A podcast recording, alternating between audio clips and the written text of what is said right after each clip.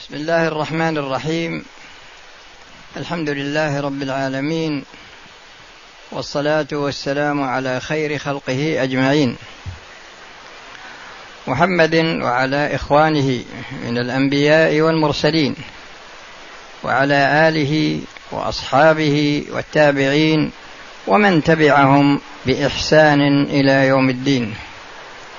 أما بعد فإن الكلام لا يزال متصلا على قوله جل وعلا إن هذا القرآن يهدي للتي هي أقوم ويبشر المؤمنين الذين يعملون الصالحات أن لهم أجرا كبيرا وأن الذين لا يؤمنون بالآخرة اعتدنا لهم عذابا أليما.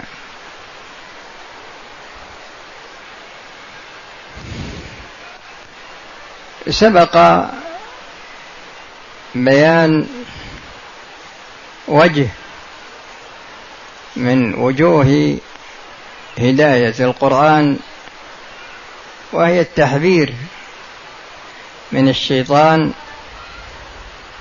وذكرت لكم جملة من مداخل الشيطان على قلب الإنسان. وهي أمثلة. والذي يجمع هذه المداخل هو أن كل صفة ذميمة يتصف بها الشخص في قلبه. فإن هذه الصفة مدخل من مداخل الشيطان. وفي هذه الليلة أذكر لكم وجها من وجوه هداية القرآن.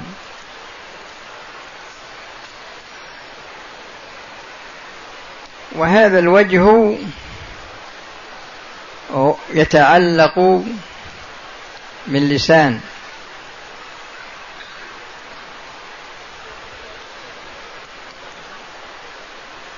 وإذا نظرنا إلى هذه الجارحة وهذه الحاسة لأنها من الحواس الخمس وهي أيضا جارحة من الجوارح. وجدنا أن الله سبحانه وتعالى ذكر الوظيفة العامة لهذا اللسان. فقال جل وعلا ما يلفظ من قول إلا لديه رقيب عتيد. وقال إن عليكم لحافظين كراما كاتبين يعلمون ما تفعلون. ومن المعلوم أن القول باللسان يطلق عليه لفظ الفعل كما قال جل وعلا في سورة الأنبياء في سورة الأنعام زخرف القول غرورا ولو شاء ربك ما فعلوه. فأطلق الفعل وأراد به القول الذي صدر منهم.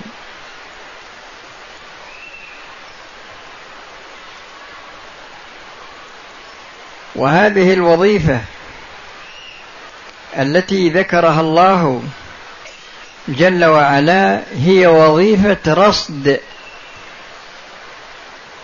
جميع ما يلفظ به الشخص سواء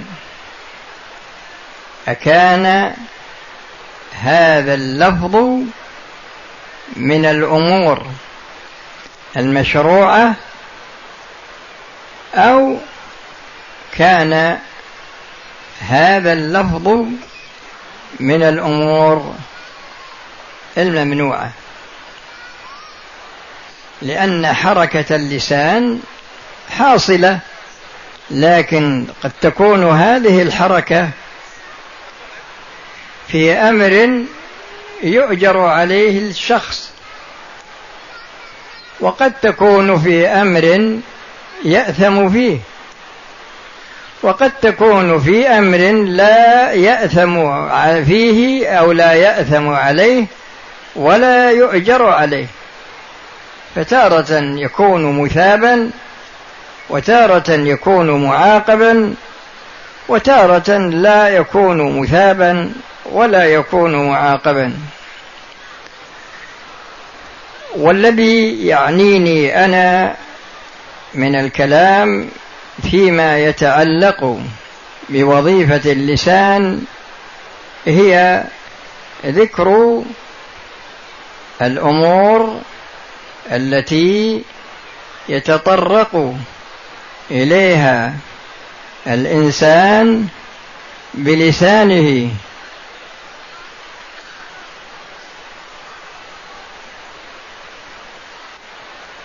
وهي كثيرة. وقد تستغرق ما بقي من الوقت في هذه السنة.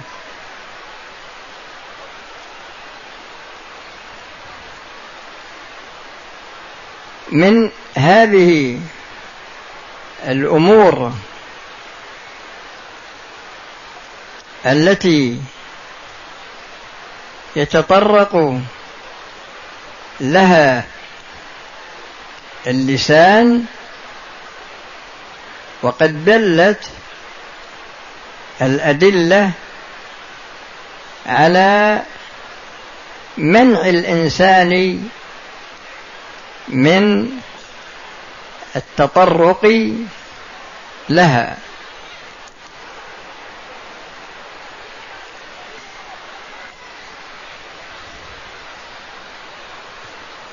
من قواعد هذه الشريعة العامة ما تقرر في قوله جل وعلا وكل إنسان ألزمناه طائره في عنقه. بمعنى أنك مسؤول عن نفسك. وأن جميع ما يحصل منك مما يترتب عليه ثواب أو عقاب هذا مضاف إليك.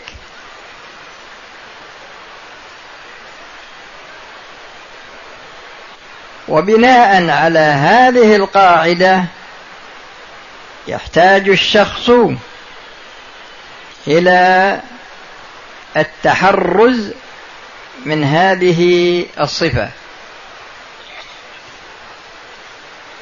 هذه الصفة أساسها في طبيعة بعض الناس غريزة حب الاستطلاع. بمعنى أن بعض الناس تكون عنده صفة يحب أن يطلع على كل شيء من شؤون غيره. سواء أكانت هذه الشؤون من الشؤون المحمودة أو من الشؤون المذمومة. وغالبا ما تتشرف نفس بعض الناس إلى الاطلاع على الأمور المذمومة في غيره سواء أكان العلم بها من ذلك الغير أو كان بواسطة. يقول الرسول صلى الله عليه وسلم من حسن إسلام المرء تركه ما لا يعنيه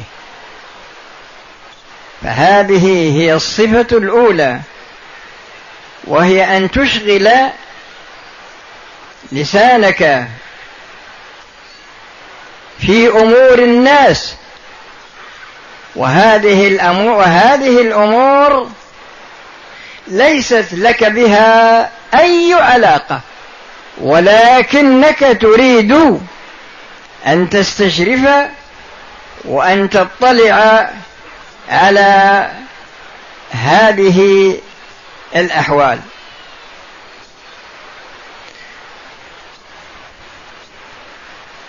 وإذا نظرنا إلى هذه الصفة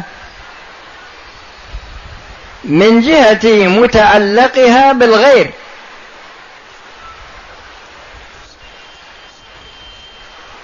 لأن الاستشراف هذا من شخص واحد.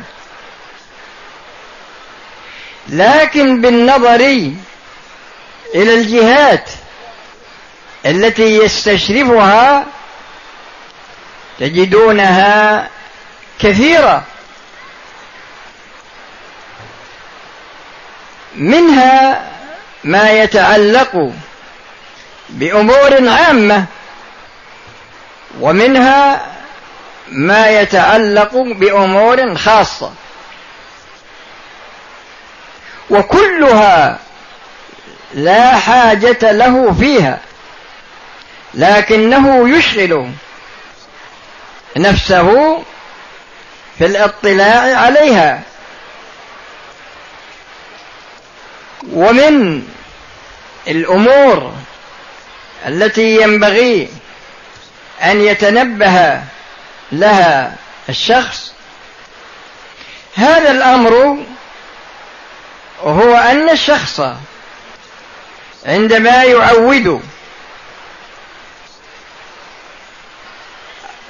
نفسه على عادة من العادات سواء أكانت هذه العادة قبيحة أو كانت حسنة. فكلما كررها ازدادت ثباتا في نفسه وأصبحت كجزء من حياته.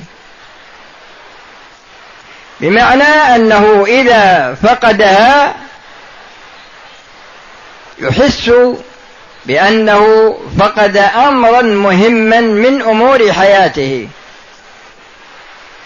فإذا كان الشخص من صفته أن يشغل لسانه بما لا بما لا يعنيه وتكرر ذلك منه أصبحت هذه الصفة متمكنة منه. وأشغلت حيزا من وقته الذي يملأه بالكلام الذي لا يعنيه.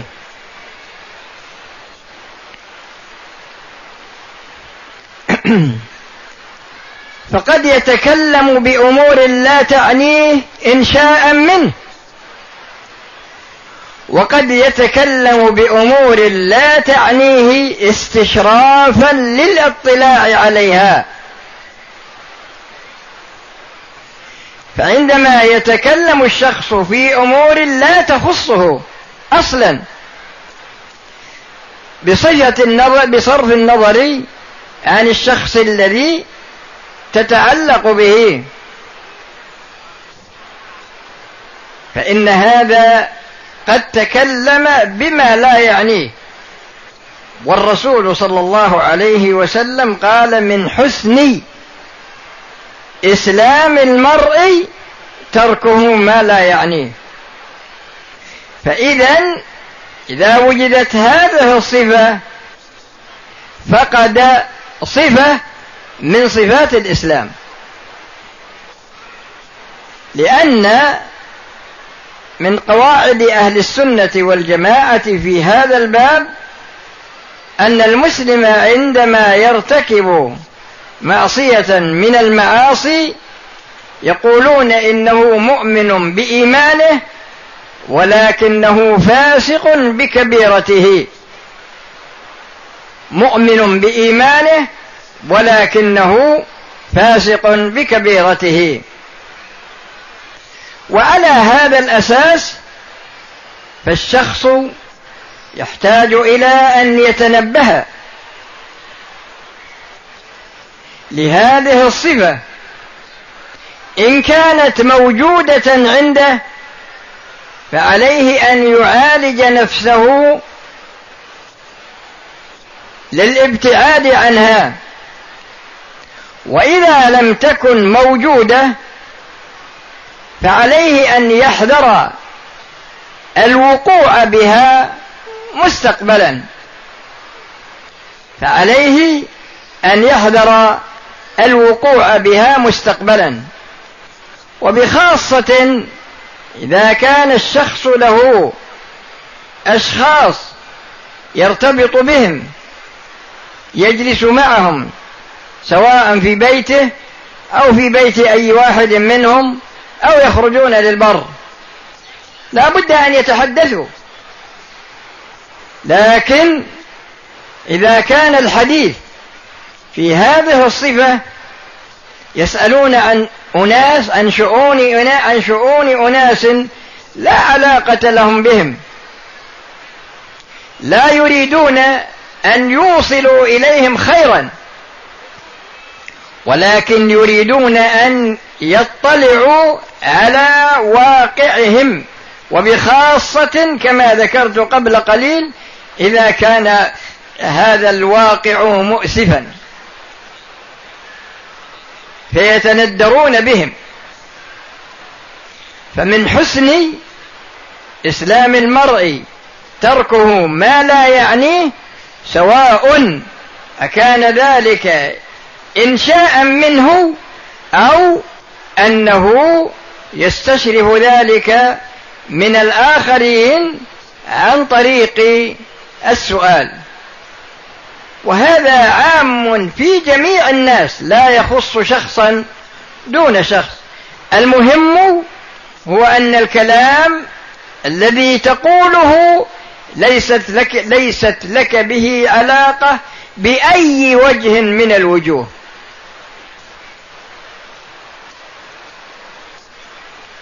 هذه آفة من آفات اللسان. إذا عودت لسانك على هذه الصفة أخذ عليها. الشاعر يقول لا تعود لسانك نطق فاحشة إن اللسان لما عودت قوال.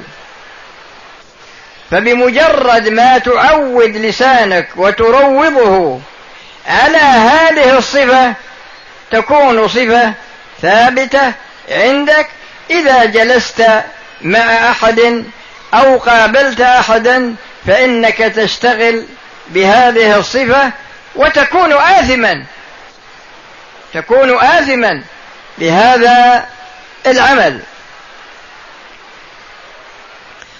وأنت حينما أشغلت لسانك بهذه الصفة أشغلته عن أمر محمود لأن هذه الصفة لأن هذا الزمن وهذا الجهد الجهد الذي بذلته في حيز من الزمن لو أشغلته بطاعة الله جل وعلا بالتسبيح والتهليل إلى غير ذلك يقول الرسول صلى الله عليه وسلم من قال في يوم وليلة سبحان الله وبحمده مئة مرة غفرت ذنوبه وإن كانت مثل زبد البحر.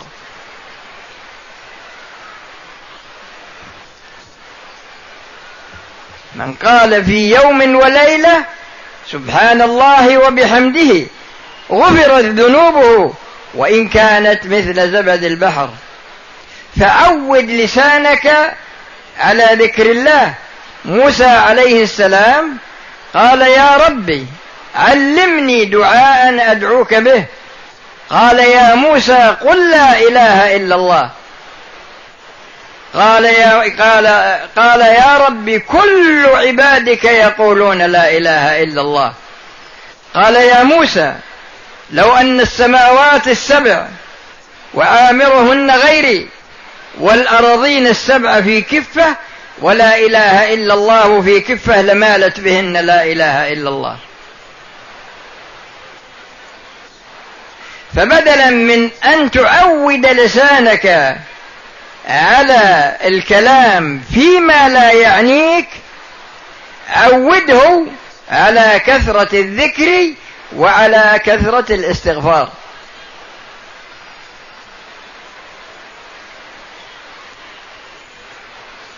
وقد يقول قائل ما هو السبب الذي يحمل الإنسان على الكلام فيما لا يعنيه؟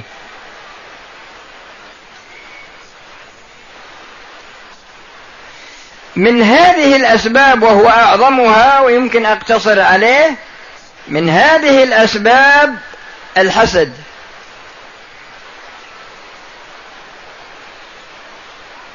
أم يحسدون الناس على ما آتاهم الله من فضله؟ لماذا يريد أن يطلع على عيوب الناس ينبسط؟ ينبسط لأنهم وقعوا في هذه العيوب. فيكون هذا من باب الحسد لأنه يريد أن يزول عنهم الخير.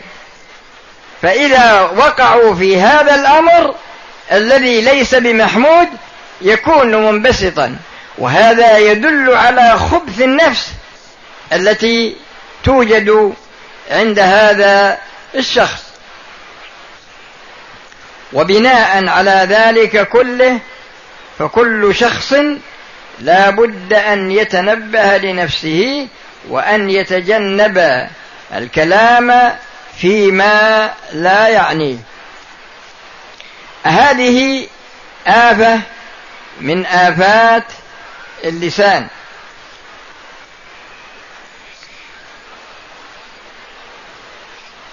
الله سبحانه وتعالى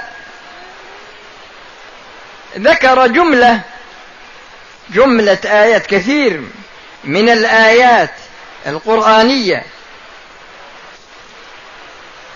كلام قليل لكنه يدل على معنى كثير. ففي قوله تعالى فمن يعمل مثقال ذرة خيرا يره ومن يعمل مثقال ذرة شرا يره هذا ما ترك أحدا من الجن ولا من الإنس منذ أن خلق الله آدم إلى أن تقوم الساعة. ولم يترك عملا من الأعمال.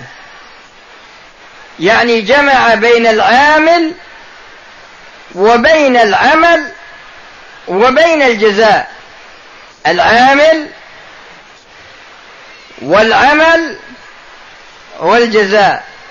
فمن يعمل مثقال ذرة خيرا يره ومن يعمل مثقال ذرة شرا يره. ولهذا جاء في الحديث القدسي يا عبادي إنما هي أعمالكم أحصيها لكم ثم أوفيكم إياها فمن وجد خيرا فليحمد الله ومن وجد غير ذلك فلا يلومن إلا نفسه. وكما أن هذا موجود في القرآن في كثير من المواضع كذلك موجود في السنة لأن الله أعطى الرسول صلى الله عليه وسلم القدرة على الإتيان باللفظ القليل واشتماله على المعنى الكثير. جاءه رجل من الصحابة فقال يا رسول الله قل لي في الإسلام قولا لا أسأل فيه أحدا غيرك. قال قل آمنت بالله ثم استقم.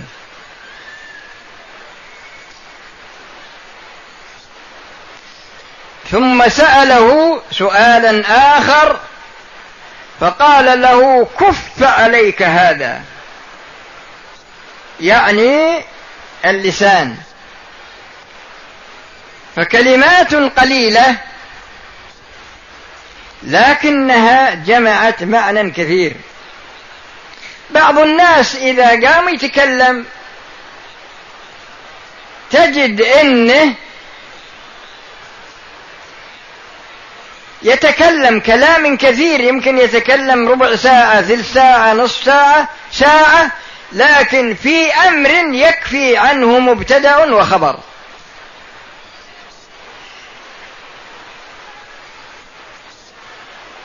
يكفي عنه مبتدأ وخبر. وهذا ما يسمى بفضول الكلام. هذا ما يسمى بفضول الكلام. يعني أن الكلام الذي تقوله إن كنت ناقلا فانقله كما هو. تنقل آية تنقل حديثا عن الرسول صلى الله عليه وسلم تنقل أثر عن أحد من الصحابة تنقل مثلا قول عالم لكن تنشئ كلاما من عندك. الكلام الذي تنشئه تارة يكون بحسب العلم يعني علم لغوي علم شرعي علم اصطلاحي من العلوم الدنيوية هذه لكنك تتكلم كلاما كثيرا ولو ضغط هذا الكلام لا أغنى عنه ما يساوي مثلا خمسة في المئة منه والباقي كله لا حاجة إليه. وهذا موجود عند بعض الناس لأن لأن الناس صنفان في هذا الأمر. الصنف الأول شخص يسبق لسانه عقله. شخص يسبق لسانه عقله. وهذا يتصور الألفاظ دون المعاني. وهذا هو الذي يكثر منه أو تكثر منه فضول الكلام. وشخص آخر يسبق عقله لسانه. فيتصور المعنى الذي يريد قبل أن يصوغ اللفظ له. فإذا استقر المعنى عنده بعد ذلك نظر إلى أقل لفظ يؤدي هذا المعنى. فصاحب فضول الكلام هو الأول الذي يسبق لسانه عقله يكون ثرثارا. ما يسكت. مثل الماكينة التوماتيكية يشغل نفسه دائما. يتكلم مثلا ساعة ساعتين وعنده مثلا ناس واجد ويختلفون في الإدراك. لكن تتو... لكن تستولي عليه صفة قيادة المجلس في الكلام. وما يعلم أن هذا الكلام الذي يقوله كله مرصود في صحائف أعماله.